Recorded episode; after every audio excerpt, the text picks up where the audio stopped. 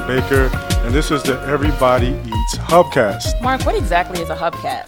Hubcasting is curated content by Impact Hub DC, a community of social change makers in the nation's capital. Everybody Eats highlights the stories of innovators and agitators fighting for food equality for all. Jen, why is this topic so important? So, Mark, everyone, regardless of socioeconomic status, deserves equal access to quality food. Growing disparities, gentrification, and the changing demographic in Washington, D.C. have barred some from access to nutritious food in the Washington, D.C. area and many urban communities around the country. As a matter of fact, keep me honest, Mark, there isn't um, less than two grocers in Ward 7. Is that correct? Correct. Food is the lifeblood of every community, influencing enterprise, policy, and the use of civic spaces. Today we're at the Whiffletree, Tree Farm in beautiful Warrenton, Virginia, and we're joined by Tom McDougall of 4P Foods and Jesse Straight, um, the Whiffletree's head farmer. How you Welcome, doing, guys? guys. Good. Thanks for having us. Thanks for being here. Yeah, thanks for having us. Okay, so we're going to share the microphones here. So, um, for you guys who are listening, we are in a refurbished carriage. Um, t- uh, Jesse, where are we? Sure. Yeah, this is the Carriage Museum. So the matriarch of the farm, who had the farm, I think it's like the 30s to the 70s, was a real character, Viola Windmill, and she collected antique carriages. So she built this, um, and I understand. Oftentimes she added on to it without her husband knowing. Um, now, now the carriages are in um, a museum in Leesburg, Morven Park, but we still get to have the museum. Well, this is a beautiful space, and it's a beautiful space um, in in the rural in a rural area where you guys are conducting business. Um, so, Jesse, first let's start with you. Um, tell us a little bit about your business, um, and tell us a little bit about why you do what you do. Sure. So um, we are a farm that raises animals. So we do um, chicken, eggs, turkeys, pork, and beef. Uh, we raise everything on fresh pasture. We don't use any chemicals. We don't use any antibiotics, any hormones, any genetically modified grains, and our beef is 100% grass-fed. So that's sort of the the short, uh, skinny on what we do and how we do it. Um, and then you were asking sort of why? Is that what you're saying? Yeah, or- why do you do this? yeah. So, um, I guess without sort of getting into sort of the autobiography, um, the immediate why we do it is because um, we think this is the right way to raise food that's both healthy for the land, the animals, the people who eat food, us, the farmers, and our families, and then our community of Warrenton slash Fauquier County. Um, so, um, and sort of that coupled with the fact that um, we think the conventional food system is uh, not doing as good as a, as good of a job as it should, and so we're hoping to fill a need uh, a need there. Was this a horse um, farm? Yes, Um, this is sort of like horse central uh, countryside here. Okay. So, uh, you know, thoroughbreds and fox hunting. So racing and, and hunting, basically. Um, and we're sort of the hillbillies of the neighborhood in that we're, you know, we got, you know, pigs and chickens and, um, but I think we're pretty, nonetheless, well liked because people like the, the farm being used and improved and, you know, not being developed and, but, um, So is this like a community of farmers out here? Um, there definitely are. You know, the, Fauquier is still an agricultural county, um, but um, you know, like in our like just immediate ge- geographical area, there's not like a lot of people doing what we're doing. Um, so, you know, more would be like horse people still, or grain. Like you probably saw drunk on the driveway. There's all those soybeans there. So you know, people are doing corn and soybeans. And then there's people that are doing some beef, but even that is like diminishing, uh, in as opposed to just cutting hay or growing grains or the horse thing. And when did you guys take over this farm, this particular land? So, uh, our business started in 2009 at a smaller farm about 20 minutes from here, um, and then we moved here in 2012. Okay. Yeah. Wow. So why here? Uh, well, my uh, parents bought the farm in 2011. So the arrangement is we own the house we live in here, this Rambler, and then we rent the land from my family. Is the Oh, kind of how okay. that's set up. Yeah. Wow, very interesting. Yeah.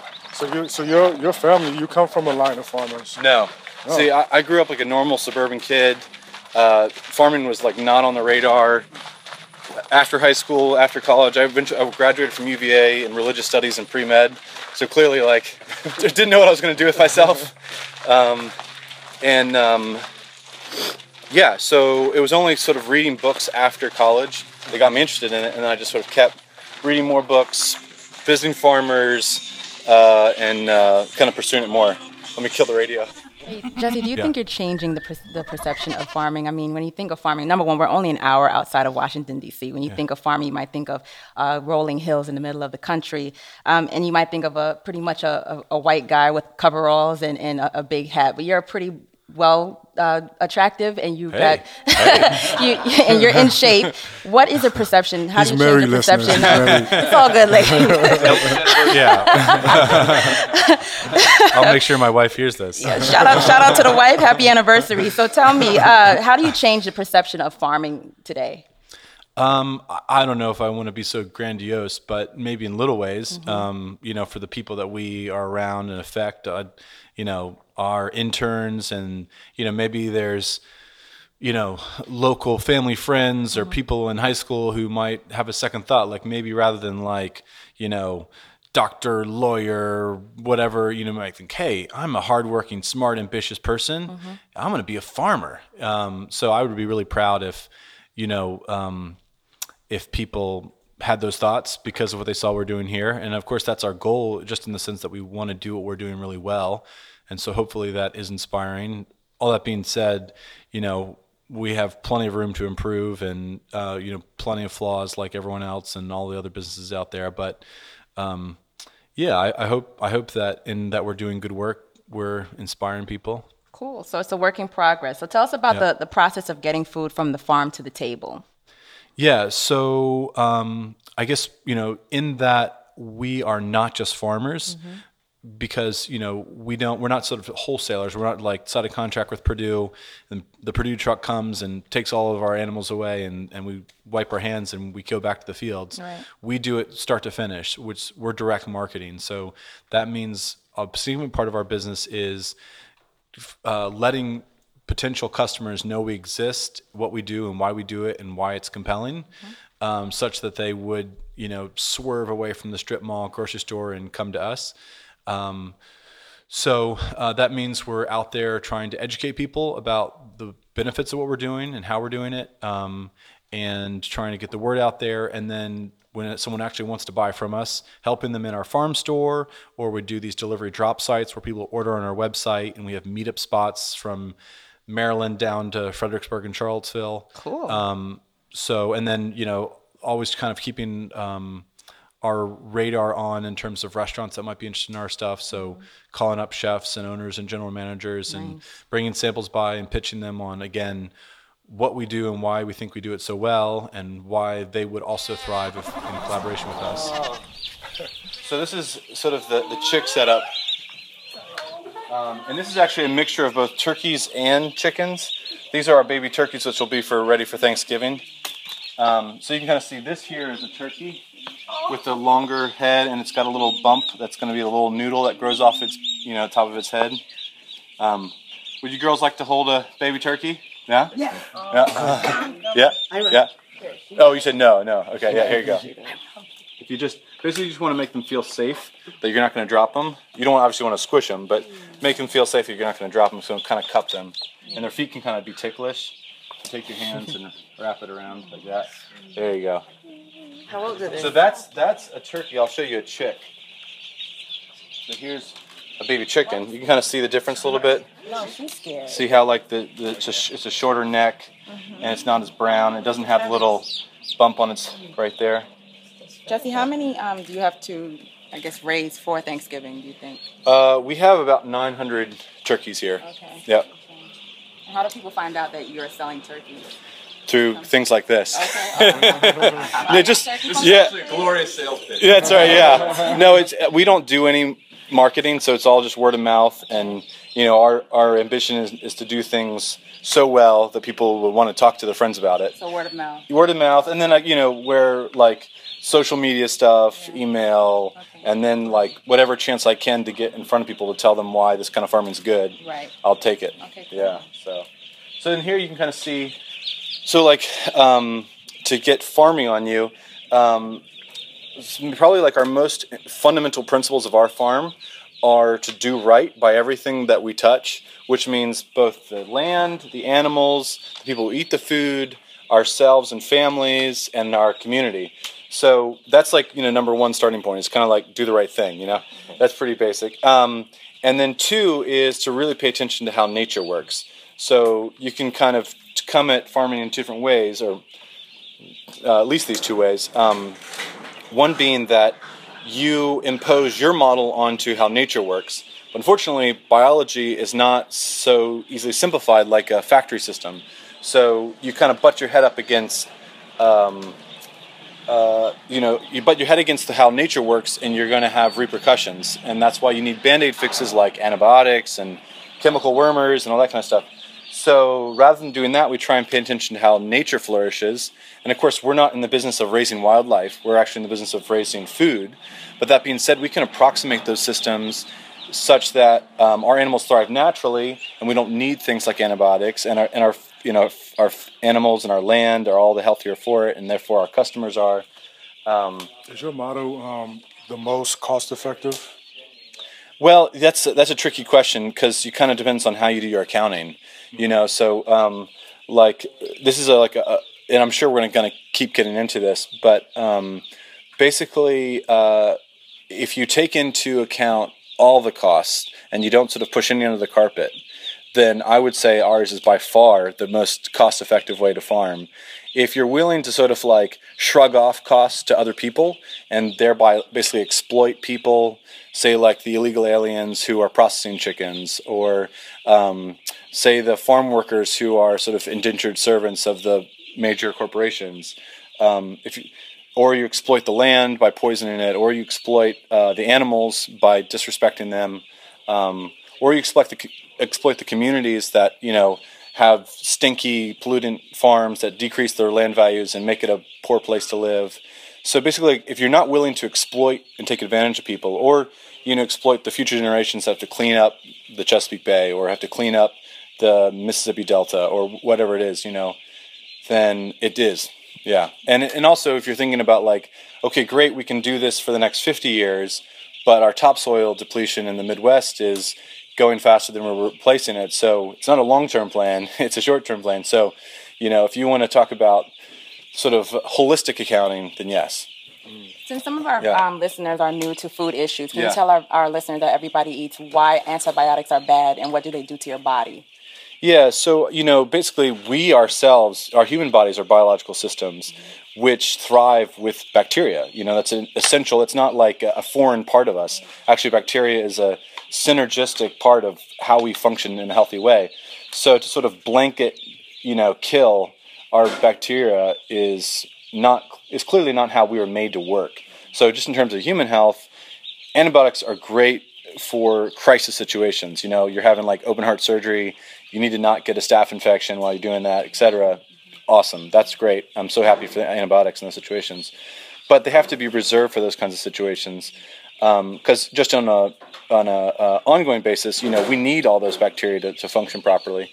Um, then the other thing about sort of using antibiotics with with uh, farm animals um, in non-crisis situations, um, or in, as sort of band-aid fixes for basically bad systems, um, is um, you every time you use an antibiotic, there's uh, bacteria that are resistant to that antibiotic, and so those are the ones that stay alive and they thrive and re- replenish.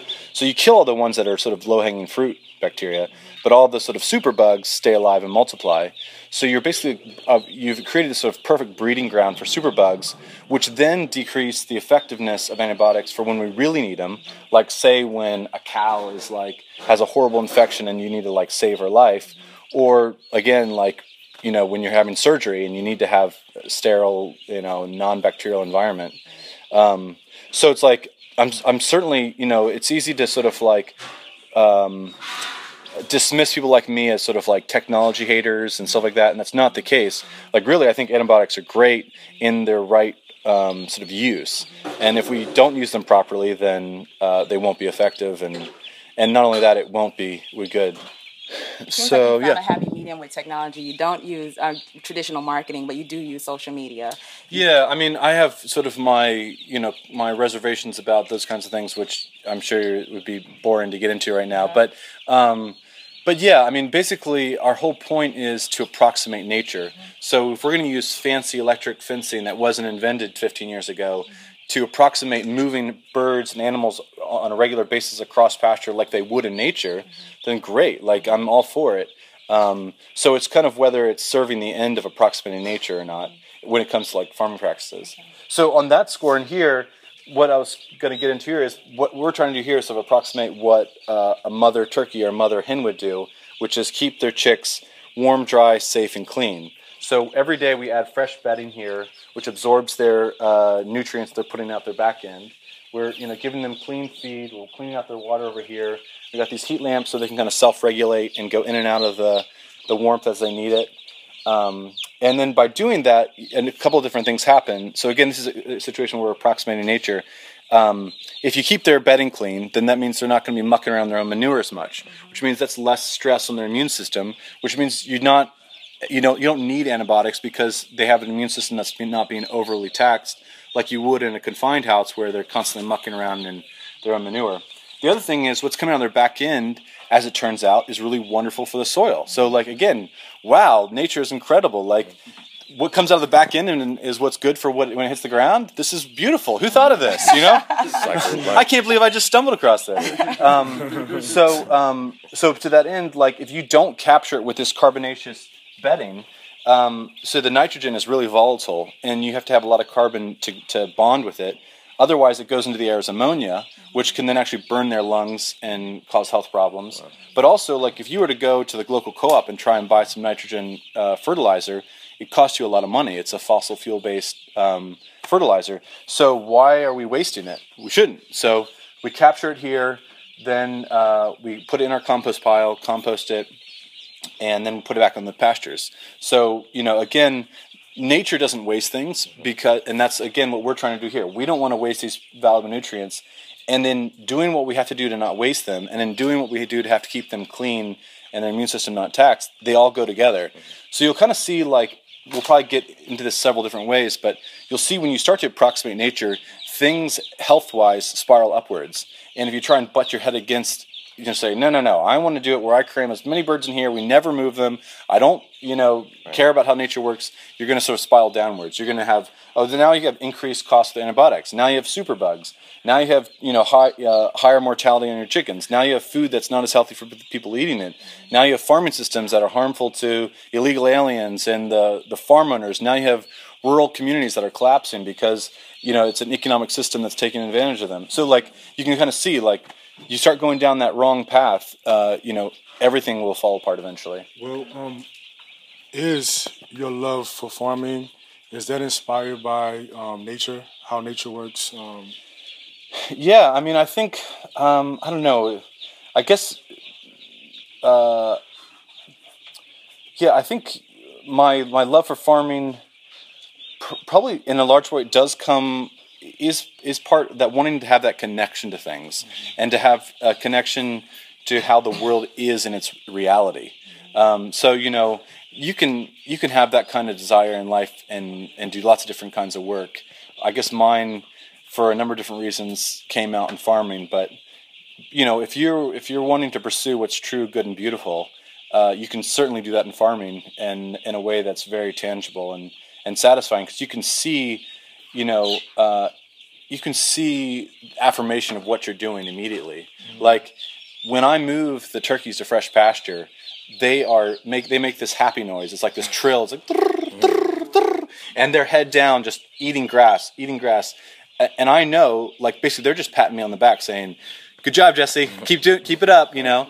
Um, so I get affirmation from you know thousands of animals every day, telling me like, "Good job, buddy." you know, that feels really great, and that's really encouraging. You know, like a lot of people do jobs that don't get that kind of affirmation, and they got to keep plugging away. And so, in some ways, I kind of feel like I, I got a I got a nice gig here. I'm spoiled that way. And also, even maybe more um, compelling is you know the animals telling you that they like what you're doing, but then even more so would be the land.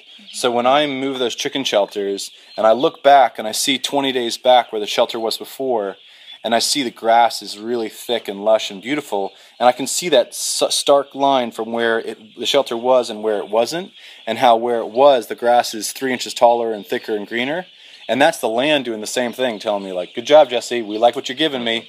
Um, so. Um, so we can do a parallel to that, right? Yeah. If you're putting good food into your body, it does change your mood. You say it's the same thing like Yep. with the turkeys. Yeah. Okay. No, I think it's definitely true. And I mean, uh, you know, I think we all have experiences where we're not eating well. Maybe we're just not eating at all. We're working so hard, we're like skipping meals, and then you're like starving and you're down in like donuts or something, you know, sugar and white flour, and you, you know, you're grumpy and you don't have energy, and uh, so you know, yeah, you know, our bodies are biological systems too that that respond to how they're treated. Yeah. The other thing I think is interesting that the listeners can't pick up on right now, but we're in a barn with hundreds of little animals right here. If you take a whiff, Yeah. It's cool. it smells great. Yeah, yeah, it yeah. does It smell, smell yeah, like sure. uh, Smells regular. what you would smell even miles away from a factory farm. Yeah. Right. You smell it a long ways coming. And that again is a sign that we're appropriately metabolizing those nutrients. If you if you smell something, that means you're losing nutrients. Um, so you know, uh, and again, your neighbors are going to like it if they're not smelling you downwind too. So again, it's it's one of those things where like if you do things the right way, not only does your farm you know benefit and the people who eat your food, but also you're a better neighbor and you're you know a place where people would actually want to bring their family to have a picnic and you know see the animals and it's not you know uh, distasteful. Or stay because you have a property on your um on Evans, Th- which you that's right, yeah. that you can stay. That's right, yeah. Um, yeah, so that's stream. kind of the, the chicks there. And, uh, oh, we didn't put the chicks back, did we? Or did you? Yes. Yeah. Well, you definitely have an advocate with Tom McDougall. Um, and he's, um, so just for our listeners to know how this connects back to DC, um, Tom McDougall is, um, operates out of the Impact Hub, um, 4P Foods. And he actually introduced us to Jesse. And Tom, can you talk a little bit about your business and your relationship with Jesse? Um, and could you answer also answer the question of why us, those of us who live in urban environments, should care about farms like Whiffletree and care about sustainable farming practices? Yeah, sure. Um, I, I- think I'll, I'll start with the why uh, and then go back to the what and, and the relationship that we now have. Uh, the why really is because our, our current food system in many ways is unjust. It lacks equity, it lacks racial equity, gender equity, class equity, uh, any and all forms. And, and this really is not just isolated within our food system. This is, in fact, a symptom of other broken systems that just happen to man itself, manifest itself in a way that food has become a, a privilege. Healthy, nutritious, sustainable food has become a privilege and not a right, right? And, and the byproduct of that we will get into, but it, it, it creates a place where people who lack money, oftentimes because of, of institutional shortcomings, uh, they also lack access to good, healthy, healthy food. So that's our that's our why is we're trying to recreate uh, a, a system that actually is built on the ideas of equity, and part of that comes from uh, transparency and connection to where your food comes from, assuming you can have access to it.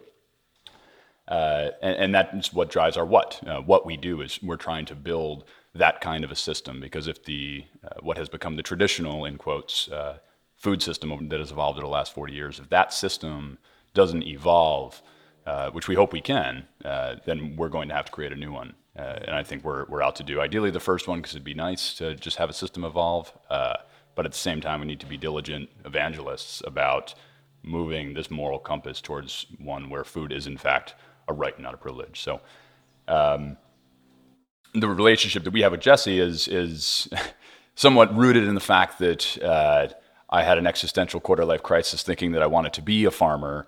Uh, because I knew I wanted to get involved in food and food systems, and I grew up in Hudson Valley, New York, close to food and farming, and I like to cook. And uh, about, I guess, seven years ago now, I, I, I was transitioning in careers and wanted to get into food. And I thought, well, who am I to, to be part of the solution of this food system uh, from the outside in? I should be at, it from the inside out. So I'll be a farmer. And so I went to a lot of different food and farming conferences and, and met a lot of farmers, people like Jesse, and uh, God bless all of them. They were super supportive and, and, and wanted you know this next generation. Uh, but they, they left me hanging with one lingering question, which was, "Do you know anything about farming?" Uh, meanwhile, I was Good like, starting point. "Yeah, I, I was dabbling with a community garden that I think I was able to harvest like half of a head of lettuce, and everything else died, and I was terrible at it." Um, so, in taking a step back, I realized that we could build a business that plays a different role to help support people like Jesse and help tell his story and help create that connection that might not otherwise be there in terms of infrastructure and access uh, into places uh, like DC and uh, Northern Virginia, Maryland. So it's myself and Jonathan, um, and then we have four interns right now, um, and then we slaughter and process chickens every week from the spring to fall. Um, and so we have local high schoolers that are on our chicken processing crew. So there's about 20 of them, and they come for about five hours every week. And then we have um, um, then we have different sort of small crews of people that come several times a week to help clean eggs. Okay. Uh, and then also we have one fella who's part time. He does a couple days a week doing deliveries. So the high school, are you paying the high school crew? Yeah. Or, okay. Yeah, yeah. So everyone gets paid. I mean, the The interns, interns do as well. the interns get paid a very modest stipend. Their compensation is basically an education. Yeah. So basically, the internship program is set as a four-month session where um, uh, I wasn't able to uh, intern because we are married and had a baby already. So I'd wanted to intern at this farm, Polyface Farm, Joel Salatin's farm, and we can kind of get more into him. He's been pretty influential with me.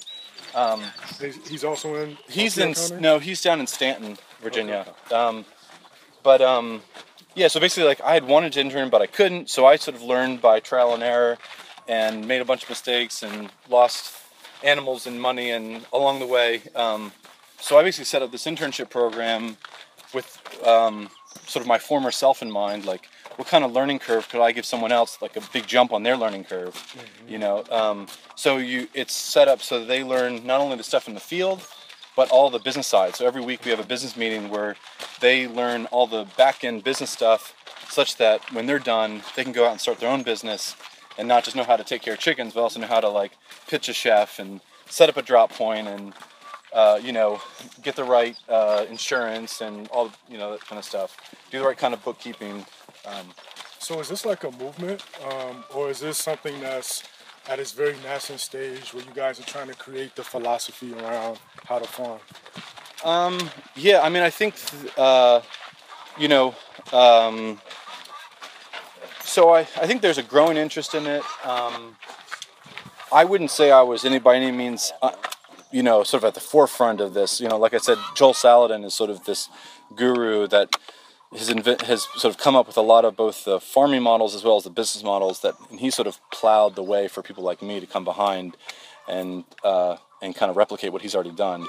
But that being said, you know, I guess in the fact that we are sort of our, our approach to this is um, is collaborative and not so much competitive. Like we're in, like for example with our interns, like we're trying to get them launch them into their own businesses, um, and we're just confident that basically like if we do a really good job, do our farming really well, take care of our customers really well, be really great neighbors, like there will be uh, business for us, and that there'll be business for our interns when they start their businesses, and there's business for Polyface, and there's business for everyone. You know, at this point, point, one percent of America's food dollars goes to farmers like ourselves. So you know, even if that went to three percent, that'd be a two hundred percent growth. You know, um, and if you know, like I could, you know, if if one of these small subdivisions in Fauquier County only bought their meat from me, like you'd need probably three farmers for one subdivision. You know, so like it's um, there's just tons of room for growth, and and on one hand, you might say like we have an uphill battle because the grocery store is so convenient and so cheap and open 24 hours. Uh, and on the other hand, I would say we have a downhill battle in that be, the conventional farming and food has gotten so bad and so unsensible that what we're doing is so compelling in comparison. So um, you know, once you learn about how farming happens and what it, how it's exploiting people, land, animals, communities, farmers, um, and yourself when you eat the food, um, it it's like, oh, that's a no-brainer. Of course, I'm not going to do that. Um, so yeah, you know, I think it's both. So, Jesse, can you tell us um, the role that sustainable farmers can play um, in creating equitable urban food systems? Um, essentially, how can you guys address some of the issues that Tom brought up? Um, I think basically, um, for starters, it has to exist, right? You can't have it unless it's actually raised. So, you know, as paltry of a, a starting point as that is, that is a starting point. So, you know, I guess maybe I would say, you know, one, we raise it. Um, and then I think we just have to think about um, how to partner with uh, the communities themselves. Um, because um, yeah, um, you know, it, I, I guess you know there's a whole issue of you know how much can uh, the government do to help fund this stuff, and that's kind of a whole mess. Um, but I guess I personally, I guess I'd be more enthusiastic if I could partner, for example, just in my own case, if there was organizations in areas that needed our food, if I could partner with them, and we could, um, you know, have the communities kind of take on the ownership of the of the partnership themselves, and whether that's you know, having sort of like work share programs where people would get to experience the farm and come out once a month and help us clean eggs or gather eggs or, you know, process chickens. Um, but I mean, essentially, the the you know, I don't know, just from my my own my own perspective, I would be less inclined to sort of like lobby the government for um, for it to basically just buy our food to serve to people who need it in the city. Like that doesn't seem like a, a plan that is either long-term sustainable or is really respectful of uh, the people themselves. So, you know, I would be most excited about if there's organizations that were like, hey, we want really healthy food. Let's start a conversation, figure out how we can do that. We know, Jesse, that like you don't make a lot of money and we're not asking for like, you know, you just like hand food and away, but maybe there's ways we can collaborate with each other such that, you know, you can take care of your family and we can start getting a stream of food, of good food into these areas. Um, I would love to see that. Um, but I don't I don't know. I kind of feel like I'm the wrong person to ask in a lot of ways because I'm not of that community. So like I wouldn't want to be one I probably don't have great solutions cuz who am I to say that? And and two um, I- feel like you know if I came up with some solution it'd be some top down imposed solution when like really the community you know I feel like what's most respectful and probably most successful would be something that came out of the community itself. Well, we would definitely, through the hub, like to connect you with some of those individuals in the community. Yeah.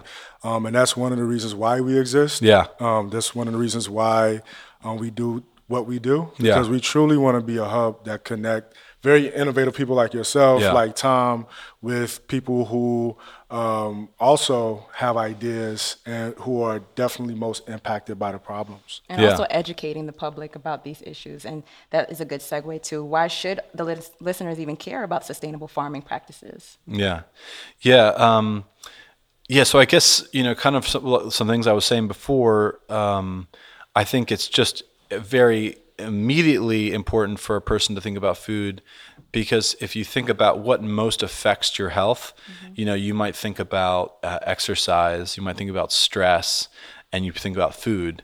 And food is something you're actually like putting into your body. So even of those three things, I would say the lion's share on, on determining someone's health is what they're actually putting in their body that becomes part of their body. Um, so just in terms of thinking about, you know, no one likes to be sick. People want to be around for their grandchildren. You know, these are like really fundamental goods. Um, so those are really motivating, I think. Um, and then also just in terms of it's um, it's always obviously a balancing act in terms of a family budget. You know, where are you going to spend your money?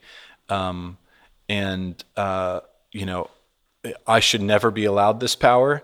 But if I if I were to be able to go into people's family budgets and sort of move numbers around, you know, I'd love to be able to do that um, because I think like you know forms of entertainment are great. Um, you know, luxury goods are nice, but kind of who cares about those things when you know you have cancer or when you can't go to work because you're sick. Um, so you know, I think like just uh, um, it, uh, when it comes down to it, I really think that should move up on the prior, priority list in people's family budget. And I know, you know, like some people don't have much leeway at all in their family budget, um, and that's just, you know, that's its own issue. But there's a lot of us who spend money on entertainment and luxury goods, and you might not even call them those things. But if you really looked hard and long, you would say, oh, I don't really have to have that, and maybe I should spend that on a well-raised egg rather than a soda or a, rather than a, you know, whatever. Um, so, um, yeah, so I guess you know, in terms of back to the question of the motivation. So um, there's that, and then there's just sort of um, wanting to live like a morally satisfying life. You know, where you are considering the people that um, the people and things that you're affecting. So, um, you know, uh, one is your your and your family's health. The other is doing right by others. So, you know, I think it's safe to say we all want to sort of try and be the best people we can be, and um, and just when you learn about the food business, you learn about the things you're affecting uh, even though you don't necessarily always realize it. And so to really consider those people and those those animals, the land, the the farm workers, um, and think about uh, trying not to exploit them would would be, I think, uh, good motivation for a lot of people. Uh, that's so a big thing for us in terms of approximating nature is constantly moving animals. That's what happens in nature. You know, animals know like if they're going to go to the bathroom and eat and sleep over here, like why would they want to stay there and muck around in that when all the fresh, clean grass is over here? So, um, so we're going to approximate nature by moving animals constantly and by not having a monoculture. So you know you can see our pasture is all kinds of different grasses and plants, and then we have uh, sort of a non-monoculture in terms of multiple multiple species rotating around the pasture and, and all the benefit they do for each other. And it also seems like you have a diversified product offering. Yeah. So um, Yeah. it must be good for business. Yeah, that's right. So that gives a customer all the more reason. Like, if I just had eggs and chicken, like, ah, well, I also want a steak and I want some pork chops, and yeah, I'll go. I'll go to the grocery store. You know. Whereas if I can help, you know, lower that convenience barrier a little bit, you know, then all the better reason to justify a customer driving here rather than the strip mall to patronize. Cool. So, Tom, this question is for you. Um, my niece lives in New York City, and sh- she's down here visiting me this, this weekend. And we were talking about her food justice class that she's taking in camp. It seems like the kids are getting in on the movement. The, the, the adults need to step their game up. But we talked about, you know, money and wealth and eating good food. It's a, it's kind of like a rich people's thing. So, can you help us change that stigma? Tell us why there is that stigma. Yeah, um, that's a fantastic question because that really gets at the heart of how is or why is perhaps our food system unjust, right? Um, you almost have to go back to well, is, is capitalism working, right? And and what is the history of that, and who has wealth in this country, and why do some have it and others don't?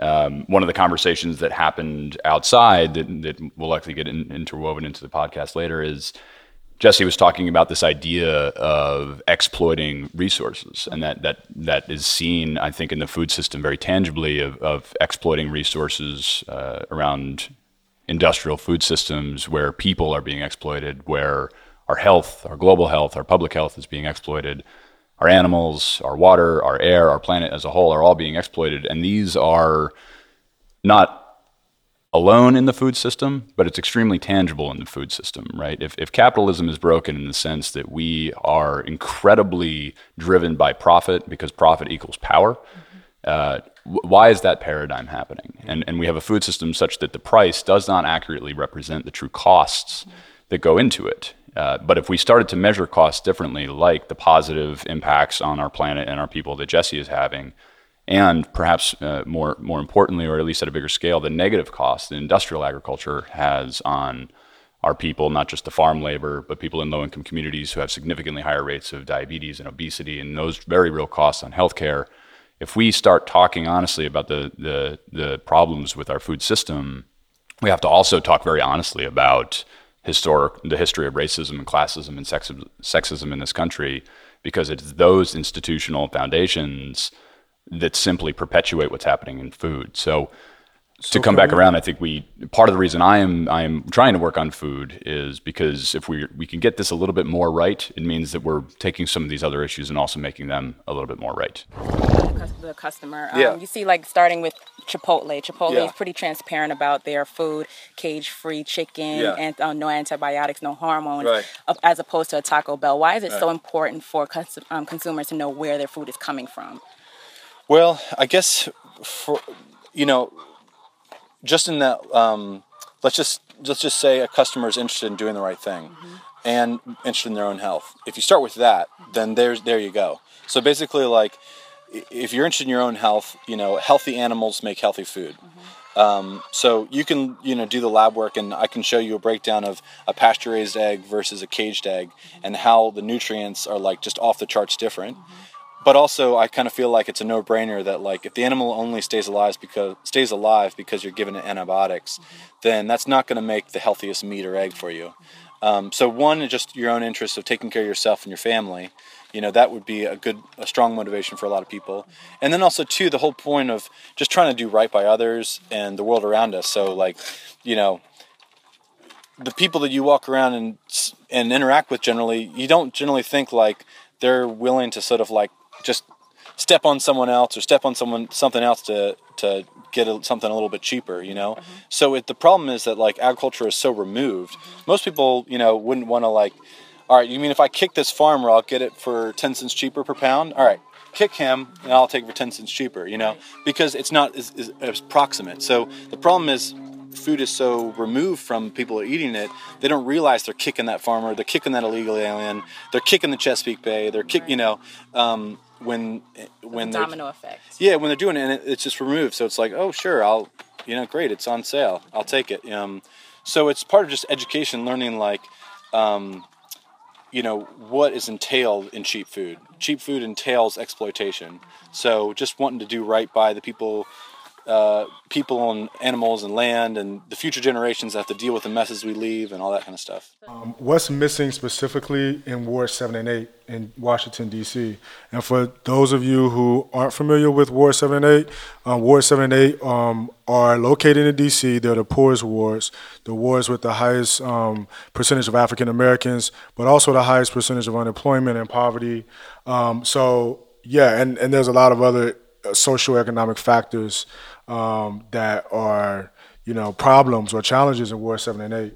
So speaking specifically of, about that neighborhood or that region of um, of um, our our metropolitan area, what's missing? Well, you know what what needs to happen for everyone that lives in those communities to have access to fresh and affordable foods.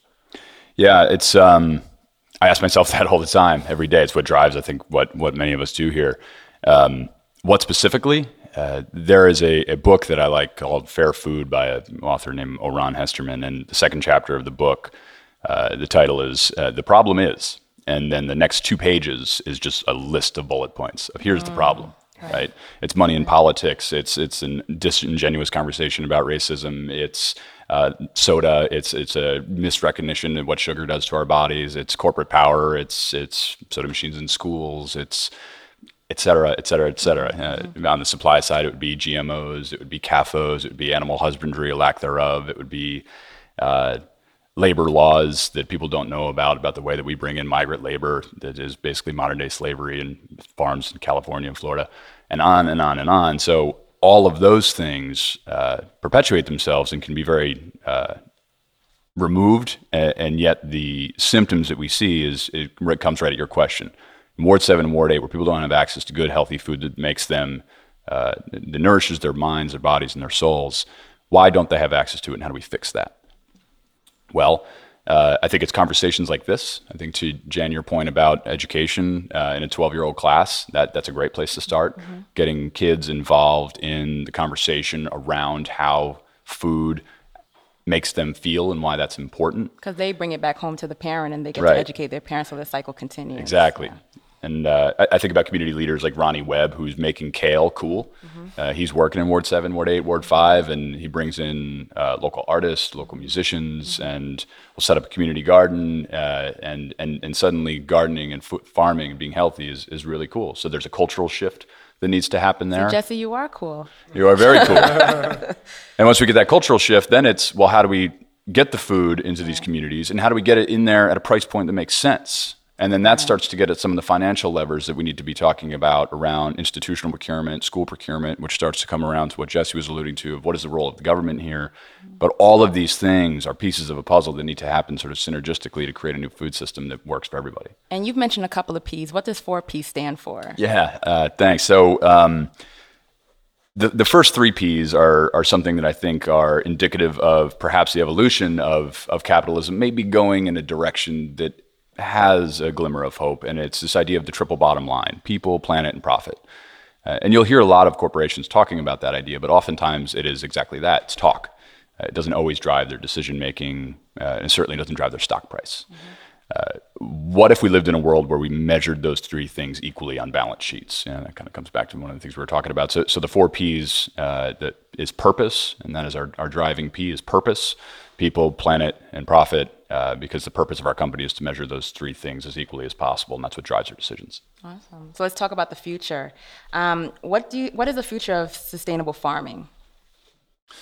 Um, well, I guess you know um, I hope that uh, us farmers can continue to do things uh, in a way that benefits the land and the animals and the people uh, better um, in some ways you could kind of think of the last 50 years of conventional farming was lots of hardworking, smart people um, going working hard in a certain paradigm. And that paradigm, you know, I think has flaws in that it doesn't properly respect biology and how nature works. So what if we put all that energy and mind power and land grant colleges and all that stuff into thinking about how we can more uh, efficiently and healthfully um, do what we're doing. I'm sure there's ways that you know we can do a much better job of what we're doing. So you know that's a really fun part about farming is um, nature is so complex. And conventional farming would want to tell you that it's not. It's very simple. It's you know potassium, nitrogen, and phosphorus, um, and it's you know growing these protein protein clumps called chickens and stuff like that. Mm-hmm. Um, but um, it's really not. It's it's very complex, and it's very particular to your actual situation. So, you know, I know how much rain it takes for that bottom field to get too boggy to put cows down there, mm-hmm. and that's going to be different than my my the neighboring farm. So there's a certain like intimacy with the land and your own particular context. Um, so all those kinds of things make farming really fun and interesting because you can always do things better. You can always have a more intimate knowledge of your context to properly um, uh, dance with it, essentially. So that's you know that's um, that's one thing. And then on the other side, um, you know, I hope that myself and other farmers like myself can just keep working away at educating people about why this is a good thing, so more people would value it and appreciate it and come to have an understanding, so they can, you know, sympathize with, you know, for example, um, that you know, it'd be great for more people to understand like why we don't have fresh chicken in the winter because it's not good for the pasture or the birds to be out there in the oh, winter. Oh, interesting. And if you're getting fresh chicken in the winter, that's me around here. That means it's either, you know, probably not, but let's say it's being shipped from some place that has growing pasture in the winter, or it's being raised in a warehouse. Uh, neither which is great. So that's why you should buy frozen chicken from us in the winter. Mm-hmm. And so, and that's just a little thing. Like maybe more people would understand little dynamics like that. Um, and then, of course, on the other side, you know, we farmers can think of better ways to fit into the niches of our customers. So, you know, I'm sure there's things like these conversations we're talking about that, like, you know, I can start talking with uh, community, the communities in Ward Seven and Eight, and think about clever ways that we can collaborate and lower the threshold for how to get, you know, business and food flowing. Mm-hmm. Um, so I'm sure there's ways we can improve in terms of how we meet customers halfway. Um, and um, yeah, and then just you know future generations. I hope that you know my children and other people of younger generations than myself will be inspired by things we're doing here and other farmers like ourselves, and there'll be both a growing demand as well as supply of what we're doing. Sounds good. And for Tom, you got some exciting news here at 4P. You've just been ex- um, accepted into a, a, program. You want to tell us a little bit about it? Yeah, sure. It's uh, it's called Food Future. It's uh, an accelerator program based out of New York. Evan is here. He's going to be one of our advisors, among many others. And it's a uh, a program that does exactly what it sounds like. It's going to accelerate the the work that we're doing uh, because it's good, but it could be a hell of a lot better. Uh, and we need help. We need experts. We need advisors. Uh, we need people around me that are much smarter than I am and uh, can help expand uh, not only the amount of food we're moving around on behalf of people like Jesse, uh, but do it better, do it more efficiently, and, and, hopefully be able to do it in a way that, uh, to Jesse's point, we, we, can help create demand so that the supply and the next generation of farms can enter into that vacuum and say that there's a business here. I'm, I'm an entrepreneur. I'm a half artist, half scientist, and I can bring those two skills together and, mm-hmm. and be part of that, that growing demand of people that care. Awesome. Well, we're honored to have you guys on um, this second um, episode um, second half of the Everybody's podcast. Um, before we wrap it up completely, um, Jesse and Tom, I'm starting with Jesse. Can you just tell our listeners where they can find you and your products and learn more about what you guys are up to? Sure. So we're in Warrenton, Virginia, which is my hometown. We're 50 miles southwest of DC. And we do delivery drop sites into DC and around DC and you can look up how to order that and uh, meet up for that um, on our website, which is whiffletreefarmva.com. That's W H I F F L E T R E E V A um, dot com. Um, and um, yeah, and then you can also find us on social media platforms um, and get our email list so you'll get our newsletter and stay in the loop that way. And um, I understand that, you know, maybe for people that are in you know the far reaches of Northern Virginia and DC and Maryland, you know might not have the time or the occasion to come out here on a regular basis. But we also try and throw some fun events to give people a good reason to come out, uh, um, at least on an annual basis, and have a good time and see the animals and see us uh, doing our so see us our farming in action, um, and um, and enjoy the beauty that you know we get to work in. And yeah, Jesse, we're gonna we're gonna have we have some friends in Ward Seven, so we're gonna work on something to bring you Great. and the chickens out to the project. Absolutely, Great. Great. And you know, just have some fun, but also get people to understand what you're doing here. You know, and Ward Seven and Eight is east of the Anacostia River, so it's a lot of land there, and people don't go over there that often. And there's a lot of rich things going on in uh, Ward Seven and yeah, Eight. Yeah, great. I'd love to be part of that. And I also want to vouch just for um, this area. It's absolutely beautiful out here. Um, it's a very hot and sticky day, but it was well worth the drive. Yep. Um, and thank you again, Jesse, for yeah. the tour. Well, thank you very much. I really appreciate talking with you all. No problem. Now, Tom, where can our listeners find you? Yeah, so we're uh, website's a good place to start. Uh, www.4pfoods.com. Again, that's the number four. P is in purpose. Foods is plural.com. Uh, there's a great tab there for our farmers. If you all want to see Jesse and meet him, obviously go to his website. But if you want some more photos of the farm, uh, we've got a whole bio on him. Uh, and then we're also on social media: Facebook, Instagram, Twitter at 4pfoods.com trying to figure out Periscope, so we'll be there maybe some days too. I meant to Periscope a little bit today, but I don't know what I'm doing with it. But uh, you can find us there and, and in person uh, at, at Impact Hub DC. I'm uh, a member of the community there, and it's it's a wonderful place for entrepreneurs and community leaders and organizational leaders to to come together to have a place in downtown DC. Uh, to work not just on growing our respective businesses and organizations, but work on growing our collective impact on all of these issues. Awesome. So come visit us there. Yeah. Everybody Eats Hubcast is brought to you by Impact Hub DC. As Tom said, Impact Hub DC is a marketplace for leading global innovators to connect with resources they need to accelerate their impact. Visit us at washington.impacthub.net to learn more about how to be a part of our community. Um, and thank you, Jen. Thank you, Jesse. Thanks, thank you, Tom. Thanks, Until next time, everybody, be peaceful.